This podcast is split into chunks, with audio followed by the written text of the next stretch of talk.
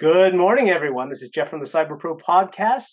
Today, my guest is named Don, and he is going to talk about, he is, and I screwed this up before the podcast, he is a technology evangelist.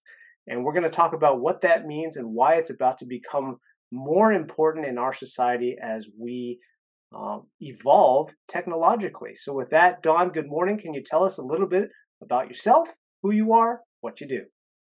Good morning, Jeff. Thank you so much for having me, and hello to all your listeners. Yes, I teach technical presentation skills internally at Google, and I also speak for technology companies at uh, trade shows, primarily cybersecurity companies at R S A and Black Hat every year. You may have seen me on the trade show floor. Uh, my passion, I'm passionate about helping technical folks uh, communicate their messages more effectively. And just, I'm going to try to do a one sentence background. Uh, I started producing, uh, I started as a, a television producer in Los Angeles for twenty years, learned how to tell stories. Weirdly, I moved from that to comedy. And then I started performing sketch comedy and ended up as a touring clown and blue man. Uh, and then from there, I landed on the trade show floor for cybersecurity. The through line, though, is learning to better engage with audiences, and now I help technical folks engage with their audiences. Okay, number one, wow.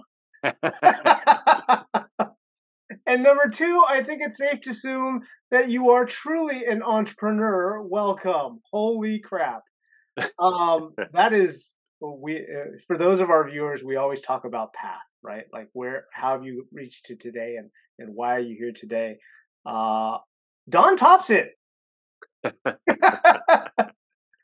Well, so, you know, being the storyteller, being someone who has learned to educate through entertaining, uh, and of course, being an entrepreneur, entrepreneur, you know, we hear from other industry leaders that cybersecurity is a top concern and only getting bigger. Um, as somebody who has dedicated their life to teaching people through stories and entertainment, what does a comment like that mean to you? Well, I think all of your listeners and you and me know how incredibly critical cybersecurity is right now in terms of the grid and everything happening on the world stage and the connectedness of all our devices and how kind of vulnerable uh, everything is at the moment. And everyone's like, getting quite nervous. And I think that leads to, it's more important than ever to be able to communicate these technical concepts to non-technical people in a way that they understand. And by that, I don't mean you got to scare the hell out of everyone, which you could, but it's important to communicate in a way that elicits action and, and is persuasive. Um, and so that's what I think, why I think cybersecurity is such a critical concern right now. And, and it can just turn people off. They can just shut down. But it's really important to learn how to communicate these technical concepts. You said something very interesting there where you said it can turn people off and shut them down if they get the wrong message, too many of the same messages, or anything else that doesn't really filter through whatever gets to their brain. Being a producer, being somebody who has learned the art of entertainment, uh, you have said to me that uh, being able to storytell and using authenticity is often the way to get people to pay attention and engage. And it seems like that is really necessary, again, to your point of teaching non-technical people about technical things. Can you tell us a little bit more about how this is accomplished? Absolutely. Well, there's two elements to what you just said. The authenticity is on the communicator side. That's like changing how you present. And then the storytelling is changing your message in a way. So there's two things to work on. First would be the authenticity. Now, the unsexy way to say that is vulnerability. Um, and that's uncomfortable, especially for hyper smart people. I work with some of the smartest people in the world at Google, and it's hard to be vulnerable. They work their whole life to be getting the, getting the right answer. Do you know what I mean? So, but it's critical that we, when communicating to non-technical folks, we surmount what they call the curse of knowledge, it's hard for us to remember what it's like to not know. Mm. And but if you're going to communicate with someone who's non-technical, you got to get back to their place of not knowing. And the easiest way to do that is simply, you've probably all heard of the five whys. You can even cut it down to the three whys. Why is this important? Why is that important? Why is that important? And usually that's going to get you down to just simple pain and pleasure. Pain and pleasure, mm-hmm. Explain to your audience why this is either going to help or going to hurt them, uh, and connect it back to your message. It's easy to just assume everybody knows that they should lock down their computer and use like long passwords and two-factor authentication. Of course, I don't need to explain why, but it's important to do that trail back to why it's important. So that's one way to surmount the curse of knowledge.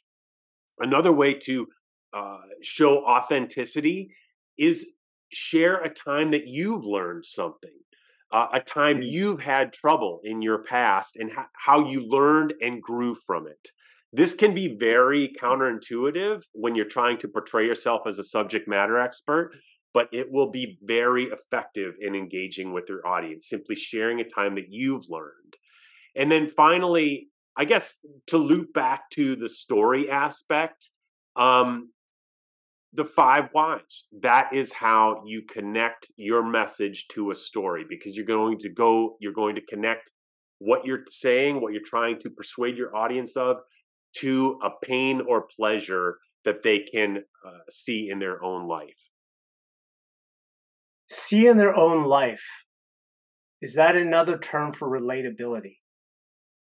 Yes. Okay. Yes. Okay. So we're trying to share a story that the person we're sharing the story with can relate to, so that if they can relate to it, they can connect with it. That's what I heard. Yeah. And a lot of, there's many ways to do that. Analogy. Analogy is a talent. Like, you've seen those unicorn sales engineers who are just brilliant at making analogies. Like, I, I spoke to a guy the other day at one of the companies I work for. His company, he said, we're like a fire alarm, but a fire alarm that actually puts out the fire. We will tell you where you have a problem, but we won't just tell you you have a problem. We'll go in and fix the problem also.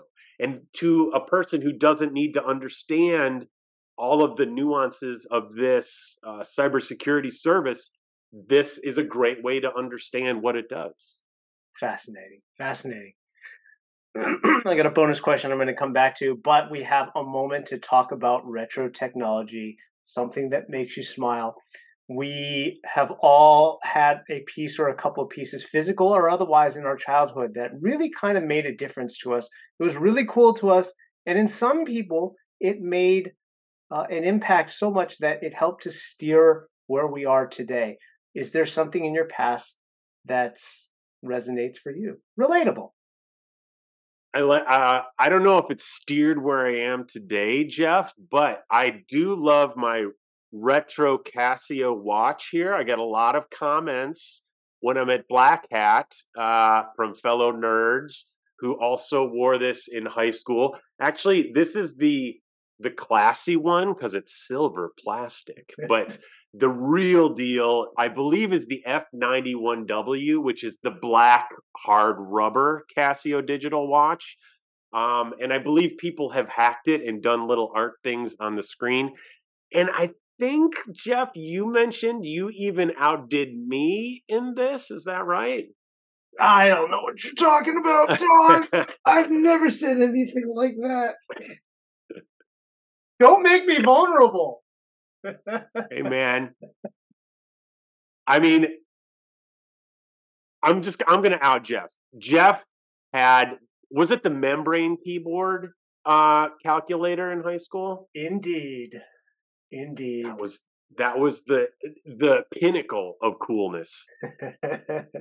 Thank you for framing that in the way that you did. Wow. I got outed. Imagine that. Thank you very much for to all of our viewers. We're coming up on the holidays, and we wanted to thank you and appreciate every one of you for checking in. If you want to check out uh, Don a little bit more, learn about what he does, aside from outing people who he is, uh, what's the best way to get a hold of you, Don? Uh, great, Jeff. Uh, yes, uh, I normally do all my communication through LinkedIn, so just reach out to me at Don Colliver. Uh, you can check my website at wink public speaking dot com. And I have a free exercise folks can uh, download if they wish. It's a way to uh, practice a presentation in a way that starts to d- divide your attention from not only your PowerPoint deck and your presentation, but also add in your attention to the audience and kind of hold both of those things simultaneously. If your audience is interested in that, they can go to doncolliver.com forward slash engage. Engage. Perfect. Talk about uh, free education. Love it. Thank you, Don. We appreciate your time. Have a wonderful holiday. Thanks, Jeff. Hey, you made it to the end. Thanks so much.